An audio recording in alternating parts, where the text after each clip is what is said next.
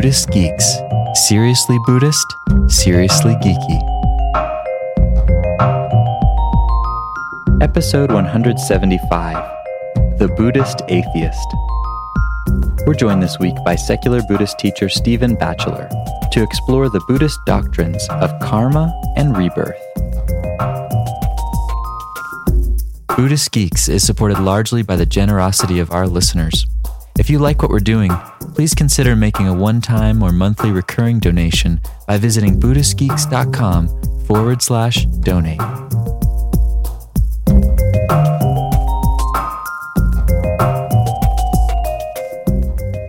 Hello, Buddhist Geeks. This is Vince Horn, and I'm joined today by a very special guest, Stephen Batchelor. Stephen, thanks so much for taking the time to uh, join us today and to speak with us. I really appreciate it.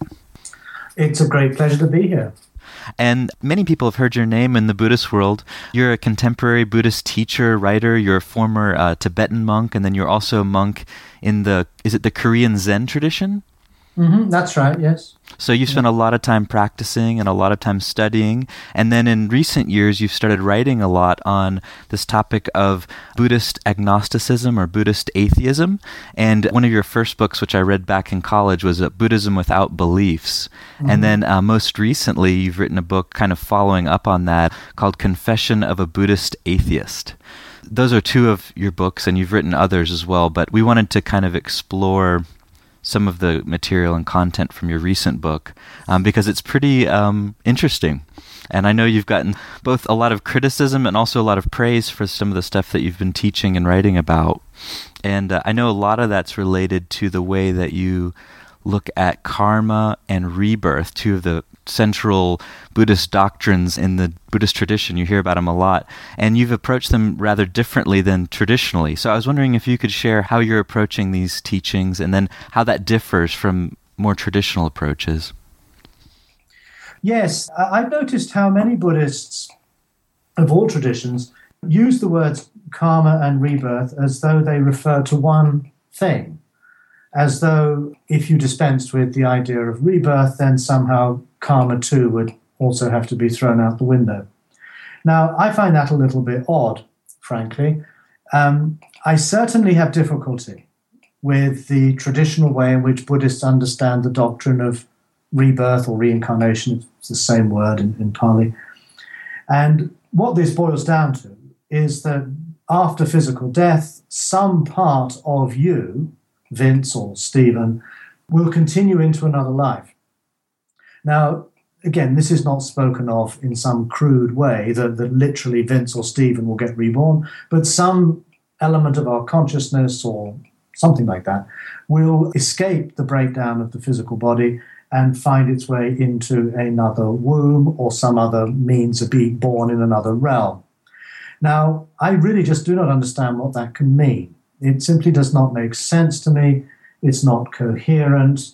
And it seems to rest upon our adopting certain metaphysical views, namely that there is some part of our being that is separate by nature from the physical body that will continue into another life.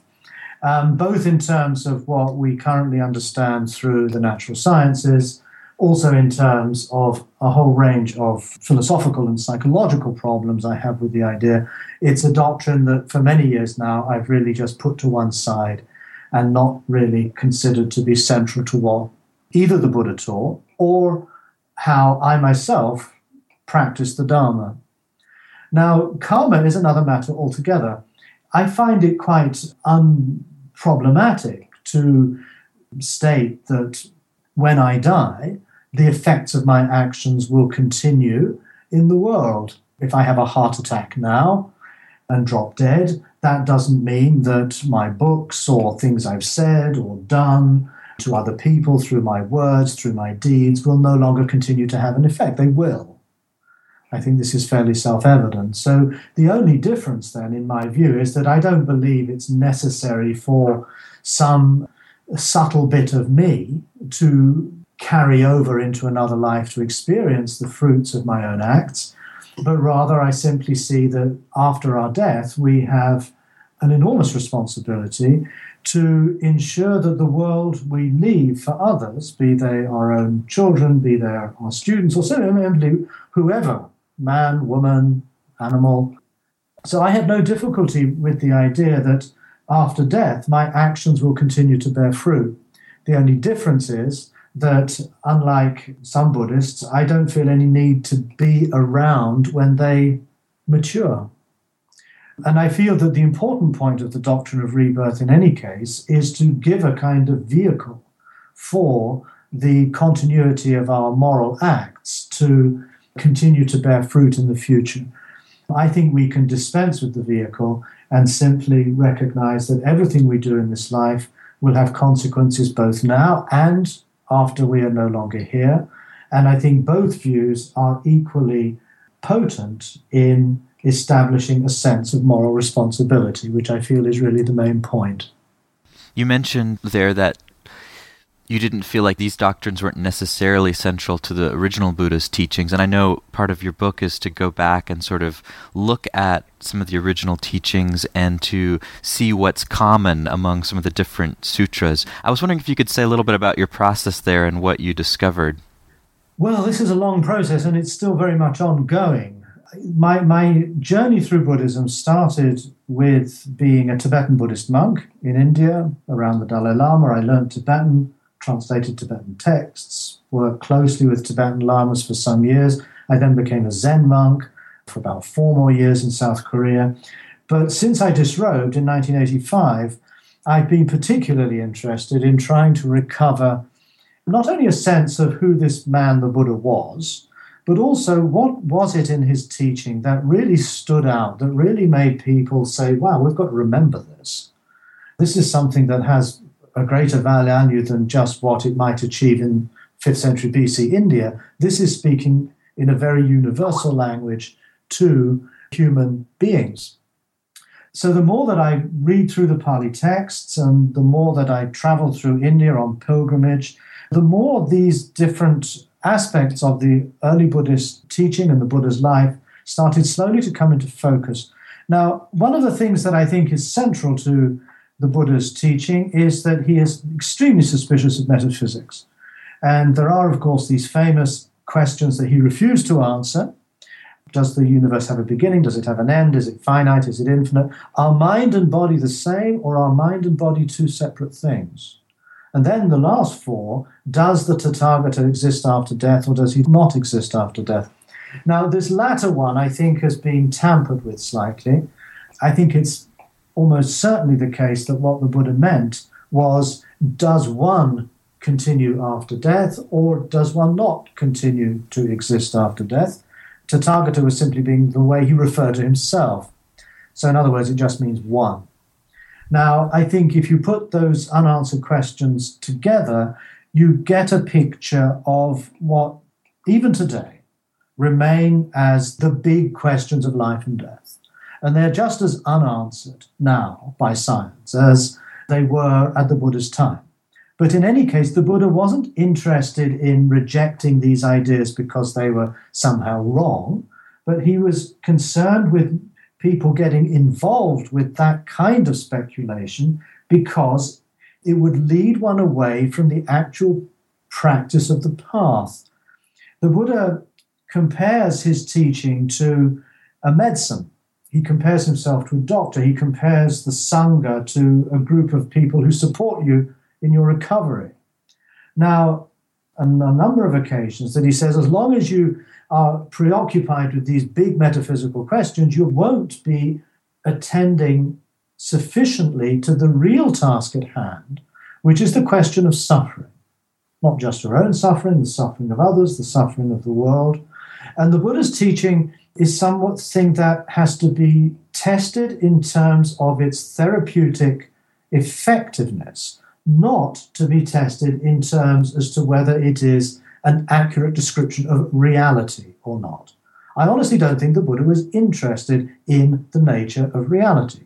The Buddha was interested in understanding suffering, in opening one's heart and one's mind to the suffering of the world, and then learning to be with that and to respond to that in a way that's not driven by the habits of attachment and fear and hatred and so on, but responding to the condition of our world in a way that's unconditioned by hatred, unconditioned by greed, unconditioned by confusion, which leads us into a more enlightened way of living in the world today. And that he calls the Eightfold Path.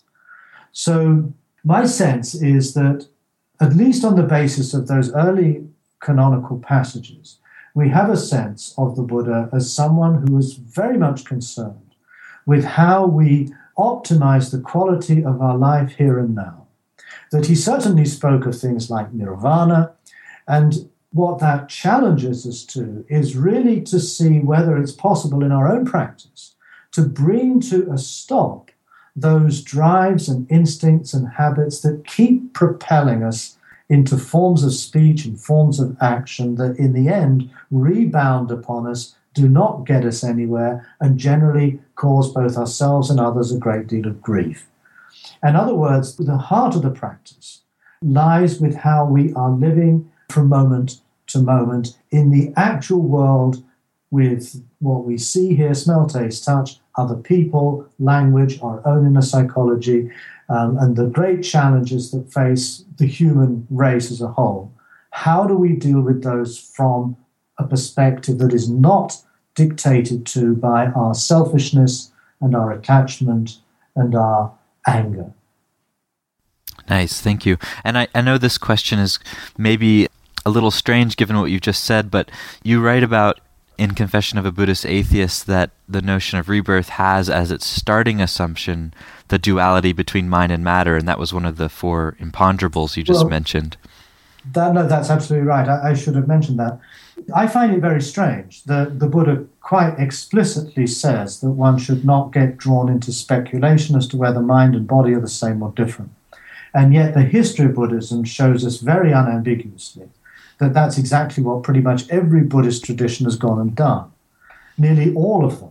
There are, I think, some exceptions in Theravada Buddhism, but the basic idea is that for there to be rebirth, there must be something that does not cease to exist with the death of the physical body. And I find it very difficult to understand how you can propose a theory of rebirth without adopting a mind body dualism. And that dualism, I think, is quite at odds with what the Buddha had in mind. And I think it is also very difficult to square with how we actually understand the nature of the world in which we live. I don't think there are two separate things, one material and one spiritual, that in some weird way sort of coexist. I feel that whatever the stuff of the universe is, it is of one nature. And I think probably nowadays you would have to reject both the words matter and the word mind as being adequate, except perhaps sort of symbolically, to describe what in fact is this extraordinary stuff that has come into being that we call life. Nice. And have you found that there are any other thinkers or practitioners who have a maybe a better way of approaching this whole paradox? Well, when I wrote Buddhism Without Beliefs and suggested that one might adopt an agnostic position to rebirth, I was very surprised by the response I got. A lot of people, and this continues, you know, 13 years later, uh, continue to write to me and say, thank you very much for writing that book. It really speaks to me as a practitioner. It makes Buddhism intelligible to me. But I got a lot of flack from people who felt that even to adopt an agnostic position, in other words, to say, I really don't know, maybe there is rebirth, maybe not, even an agnostic position was certainly one step too far. In other words, the, there appears in the Buddhist community to be a fault line that demarcates two quite different camps. One, of what one might call the conservatives or the traditionalists who, who can't quite imagine how you could have Buddhism without the doctrine of rebirth. And another camp, which would include obviously people like myself, who I would maybe portray as more liberal, more secular in orientation, who have exactly the opposite problem, namely, they cannot conceive of, of a Buddhist practice, or at least an in, intelligible Buddhist practice, um, having to incorporate what looks to them, look, looks to me like an antiquated pre modern belief. So I've certainly got into trouble with Buddhists who reject even agnosticism about rebirth. But I feel that my writing, on the other hand, has opened up the door to Buddhism for many people who were either struggling with it and thinking it wasn't quite for them, or who'd simply been put off by the dogmatism that unfortunately one sometimes comes across in Buddhist circles. And they found that my writings somehow gave them permission to think in similar ways without abandoning their commitment to the Dharma, their commitment to the Three Jewels, their commitment to their life as a Buddhist. And I'm, I'm glad that's been something I've been able to do.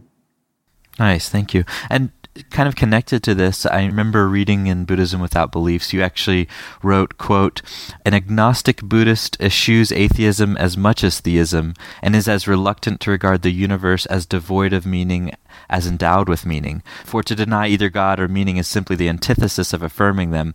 It's founded on a passionate recognition that I do not know, and it confronts the enormity of being born instead of reaching for the consolation of belief. It strips away layer by layer the views that conceal the mystery of being here, either by affirming it as something or denying it as nothing. I found that really interesting and then also a little confusing when I picked up the title of your newest book and saw that it was a Buddhist atheist. And I wondered uh, if your position had changed since then from being a Buddhist agnostic, or how, if it hasn't, you're reconciling that with your thinking on atheism as being harmful in your earlier writings.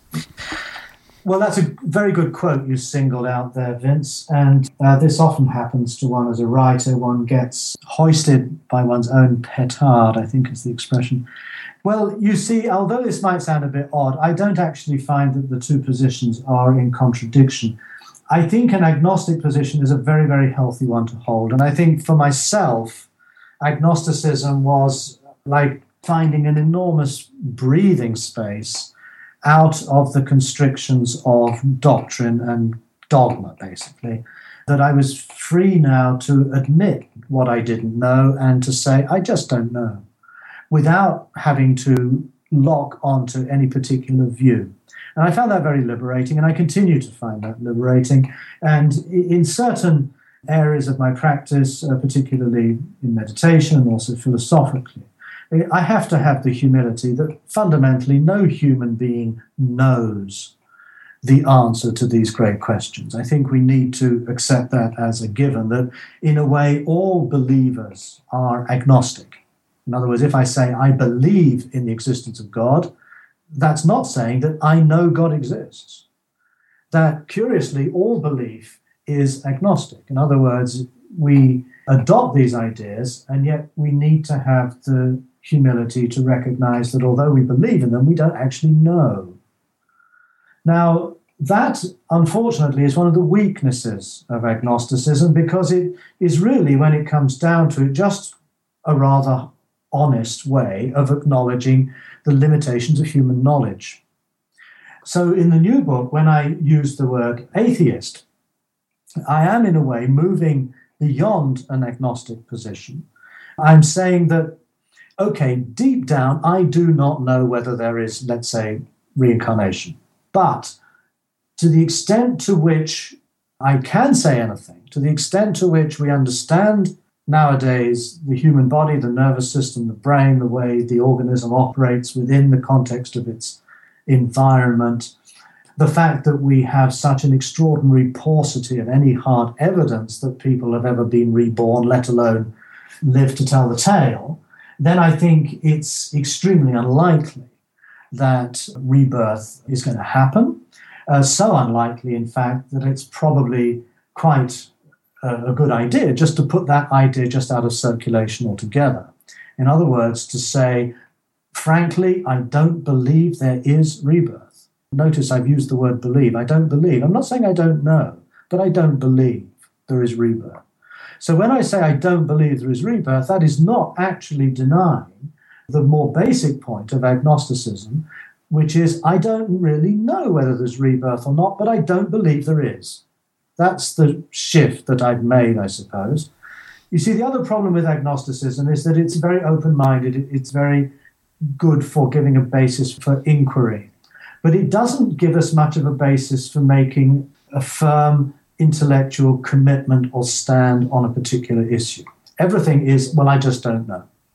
I do think that although there are many things we do not know, we have sufficient evidence to be able to say, well, actually, I cannot believe this, I cannot believe that. I cannot believe that there is a creator God who exists independently of the universe somehow, who's brought it into being and is guiding it towards its redemption. I cannot believe that there is a little bit in me somewhere that will sneak out of my body when I die and get reborn in another womb. I simply cannot believe those things. And I feel it's important if Buddhism is to evolve into a secular tradition that is able to speak to the kind of culture we live in today, that is able to address issues in our human life that extend far beyond the interests of mere Buddhists. I do feel that a lot of this baggage has not just to be suspended, but actually really locked away, put aside, and no longer really worried much about at all. And I suppose recently one of the big gripes I have with the whole rebirth business is that in some ways it prevents us from a wholehearted commitment to addressing the suffering of this world. I find it strange that many Buddhists seem to think that this world and what happens in the course of this short life is somehow not as significant or as important as the many lifetimes that will follow after this one and lead us eventually to hopefully Buddhahood or Nirvana. Because we really just don't know that. The only thing we know for sure is that there is life on this planet and it suffers. Now, if you believe in rebirth, even if there were a nuclear explosion, even if because of our over industrialization, we end up polluting the planet to the point where life is no longer feasible upon it. From a rebirth believer's point of view, that wouldn't really matter. Of course, such a person, if they were Buddhist, would have great compassion for that suffering and so forth and so on. But at some level, it doesn't actually matter that much because after death, after the mass extinction of life on Earth, every single being every single sentient being who dies in that extinction will get reborn according to their karma somewhere else, and things will just pick up and carry on as before. Now, to me, that is a rather dangerous opt out clause from our great challenge as human beings to address some of the enormous problems and, and, sufferings that are occurring in our world today and which are very likely to have a considerable impact on future generations. Now, the advantage of such a view is that you end up in a win win situation. If I dedicate my life wholeheartedly and fully to alleviating the suffering of this world, with no thought whatsoever of any afterlife or any reward, then when I do die, and if there is another life, I can think of no better way of having prepared for it. And if there's not another life, then I have done whatever I've been humanly possible to do here and now. And that's the kind of position I would have now. So it's both agnostic and atheist. I don't think the terms are contradictory. And if you read the chapter on atheism, I call it ironic atheism. I think the Buddha was not a devout atheist. The Buddha simply did not have any time uh, for the very concept or the language of God. And he dismissed it really as just yet another example of how human beings can dream up all sorts of things. And he put it to one side. So Buddhism is, is atheistic in the sense that it simply doesn't have recourse to God language, but it's not atheistic in the sense that it has as a central doctrine the denial of God. So as long as we're careful about that, and we don't lapse into the kind of militant atheism, which seems to be as much in in revolt against God as fundamentalist believers are in thrall to God, then I think we can be atheist without being militant, and that will help us, I hope, to treat the suffering of this world as the only thing of primary importance that a human being living a full conscious life needs to address.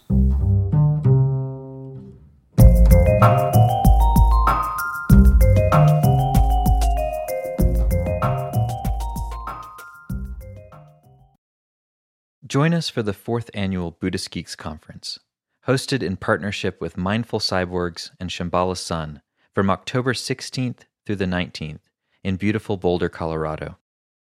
This year's conference will be exploring the convergence of Buddhism with modern culture and technology through informative keynote presentations, idea packed TED style talks, self organizing community dialogues, and contemplative workshops and practice periods. This year's list of presenters includes the world's most quantified man, Chris Dancy, abbot of the Village Zendo in New York City, Roshi Pat Enkyo O'Hara, and pragmatic Dharma provocateur Daniel Ingram, as well as many others. For more information and to register, visit buddhistgeeks.com slash conference.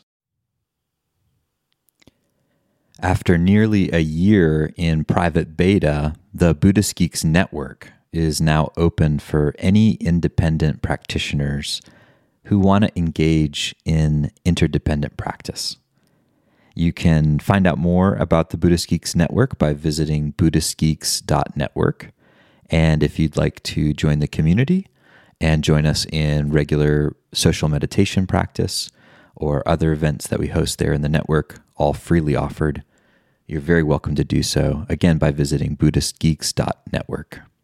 Love to see you there.